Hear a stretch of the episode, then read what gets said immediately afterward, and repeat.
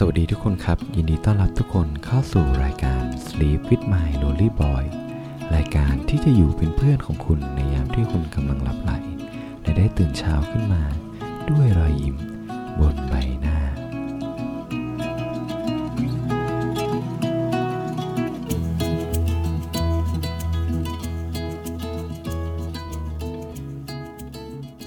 ทุกคนครับมาอยู่กับผมโฟกนภัทรนะฮะคนเดิมเสียงเดิม เพิ่มเติมคือเรื่องราวใหม่ ๆ ที่อยากจะ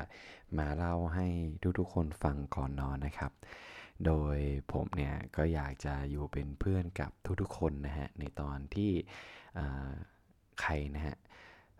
รู้สึกเหงานะครับ แล้วก็อยากจะมีเพื่อนนะครับ มานอนอยู่ข้างๆนะฮะมาคอยเล่าเรื่องราวต่างๆนะฮะ ในช่วงเวลาก่อนนอนให้ทุกคนได้ฟังกัน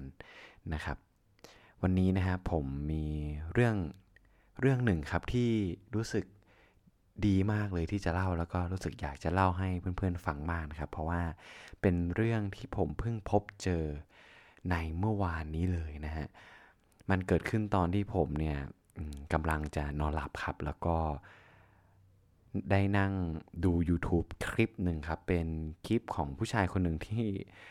ย้อมผมสีขาวนะครับ แล้วก็รูปร่างใหญ่เหมือนกับเขาเนี่ยอยู่ในทุ่งหญ้าอะไรสักอย่างในในพื้นที่ที่เป็นเขตร้อนนะฮะ โดย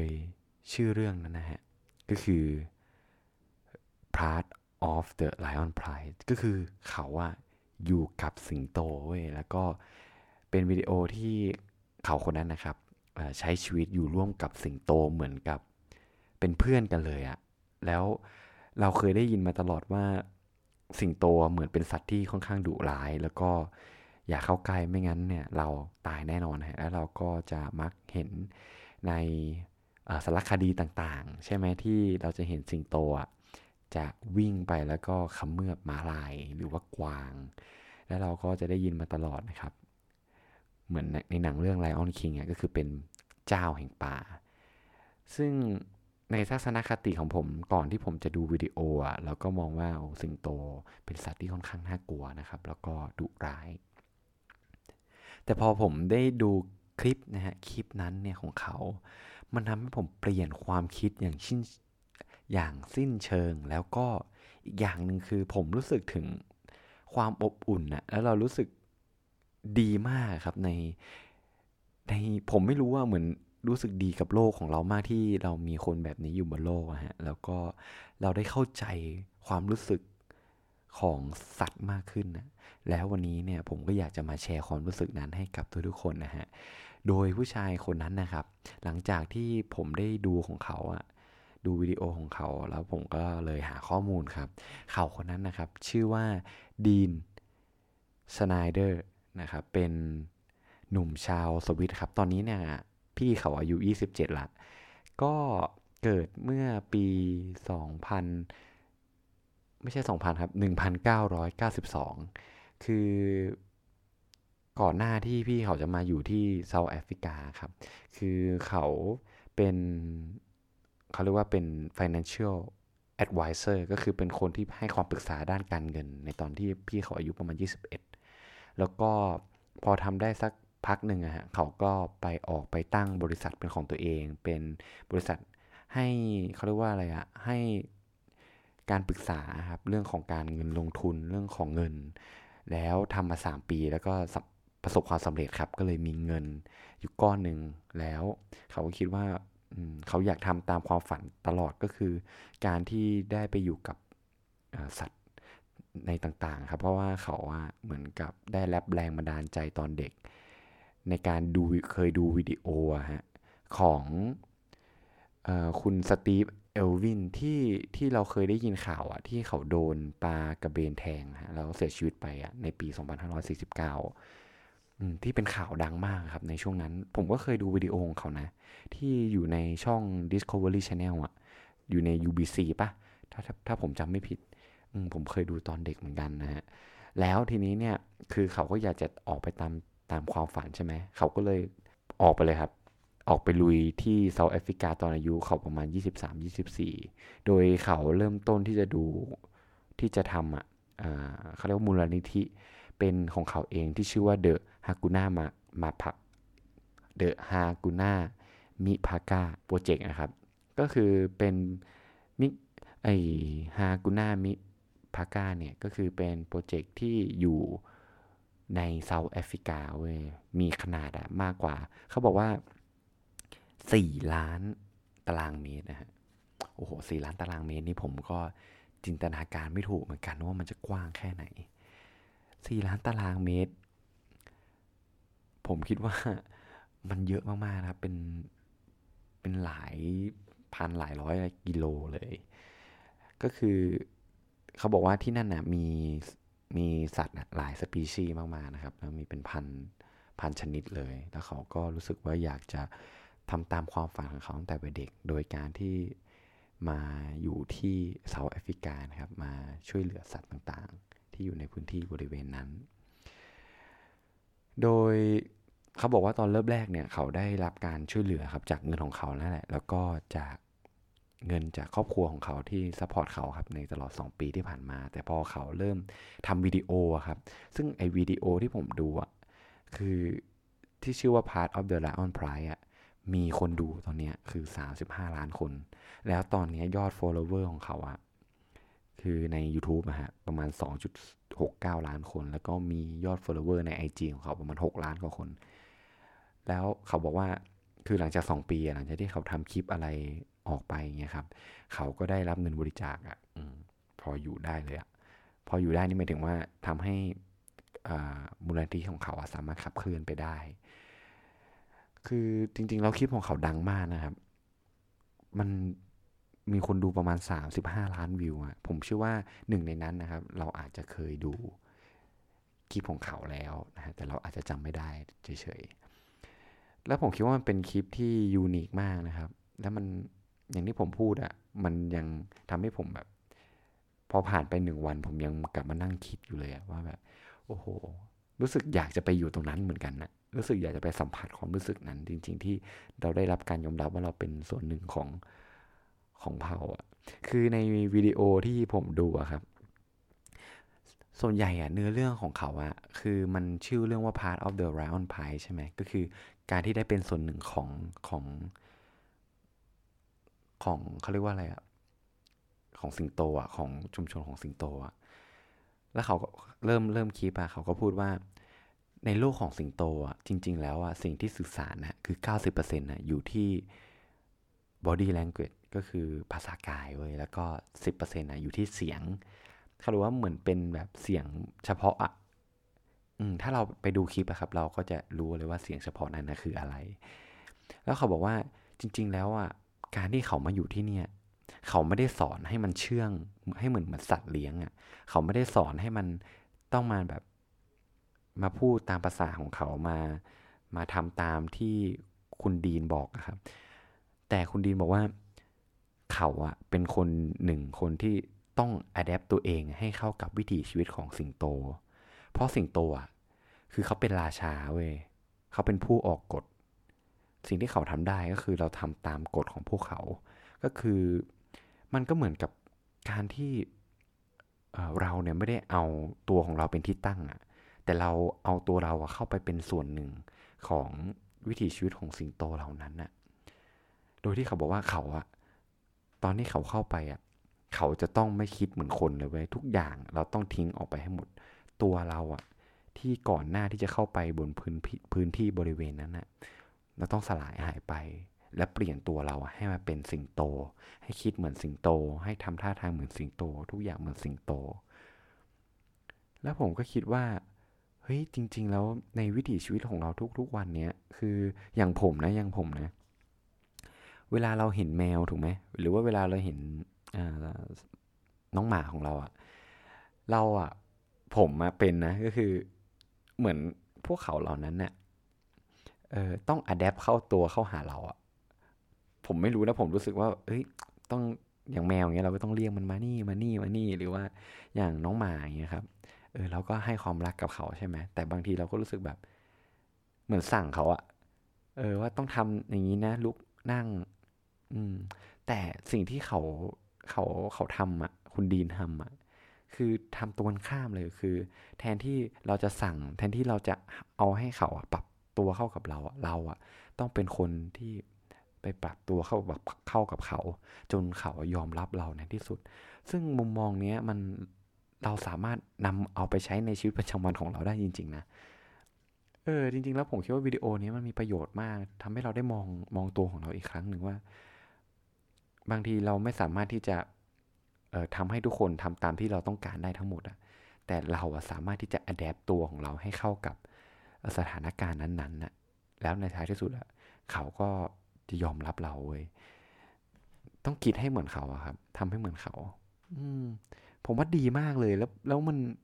แล้วเขาก็ได้ยกตัวอย่างที่ผมคิดว่า มันเจ๋งมากอะครับ ก็คือว่า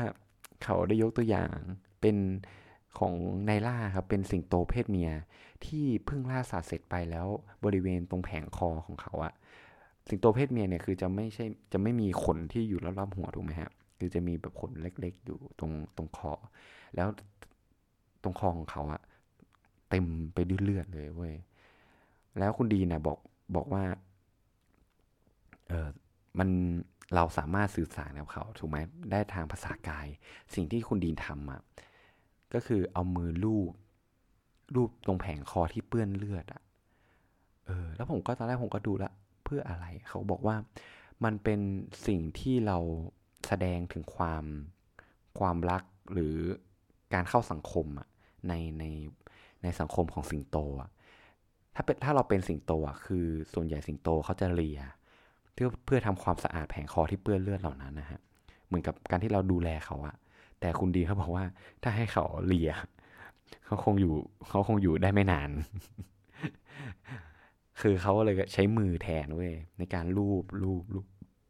แล้วดูแล้วเราแล้วเราดูไนล่าที่เป็นสิงโตเพศเมียเขาก็ดูแฮปปี้มากนะฮะแล้วเขาบอกเนี่ย อันนี้มันเป็น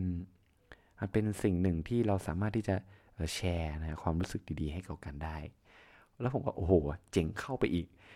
แล้วมันมีอีกเรื่องหนึ่งครับที่คุณดีนได้บอกในคลิปเหล่านั้นก็คือว่า เขาบอกว่าสิ่งที่การที่เขาได้อยู่กับสิงโต เขาได้เข้าใจคำว่า respect มากขึ้น ก็คือ เขาได้อธิบายคำว่า respect ในในในในในกลุ่มของสิงโตครับว่าคำว่า respect ของพวกเขาอะ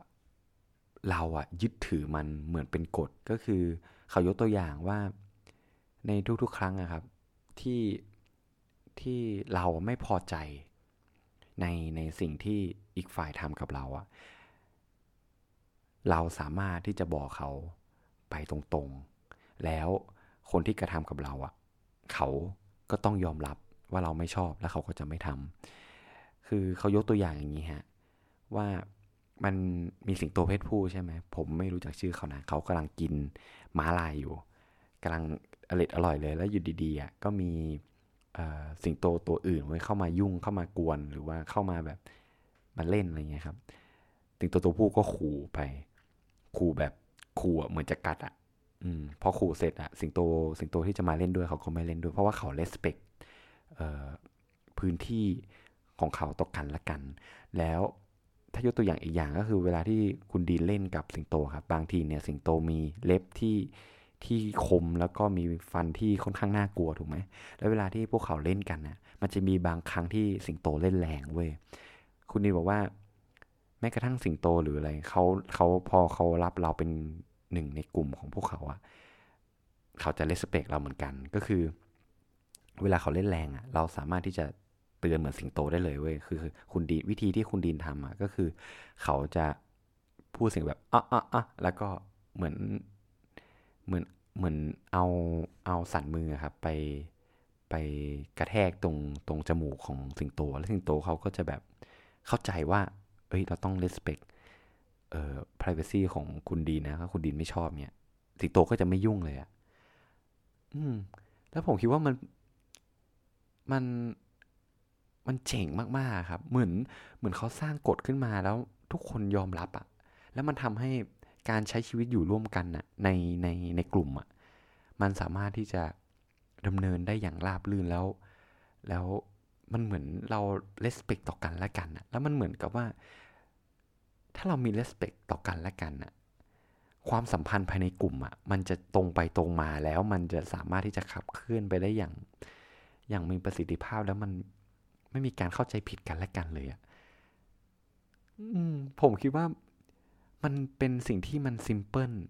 เรียบง่าย แต่มีพลังมาก ๆ เลยนะฮะแต่ถ้าเรามองในชีวิตของมนุษย์ ของของชีวิตของผมก็ได้ในทุกๆวันนี้ที่ที่เราเจอหรือว่าที่เรา ที่เราสัมผัสอะมันค่อนข้างที่จะซับซ้อนแล้วเรารู้สึกว่าถ้ามันเรียบง่ายอย่างนี้มันก็ดีเหมือนกันนะอืม จริง ๆ นะฮะถ้าเราเลสเปกความรู้สึกให้แก่กันและกันนะผมคิดว่า สังคมเราจะจะจะดีขึ้นกว่านี้เยอะเลยนะครับ แต่ทุกวันนี้มันก็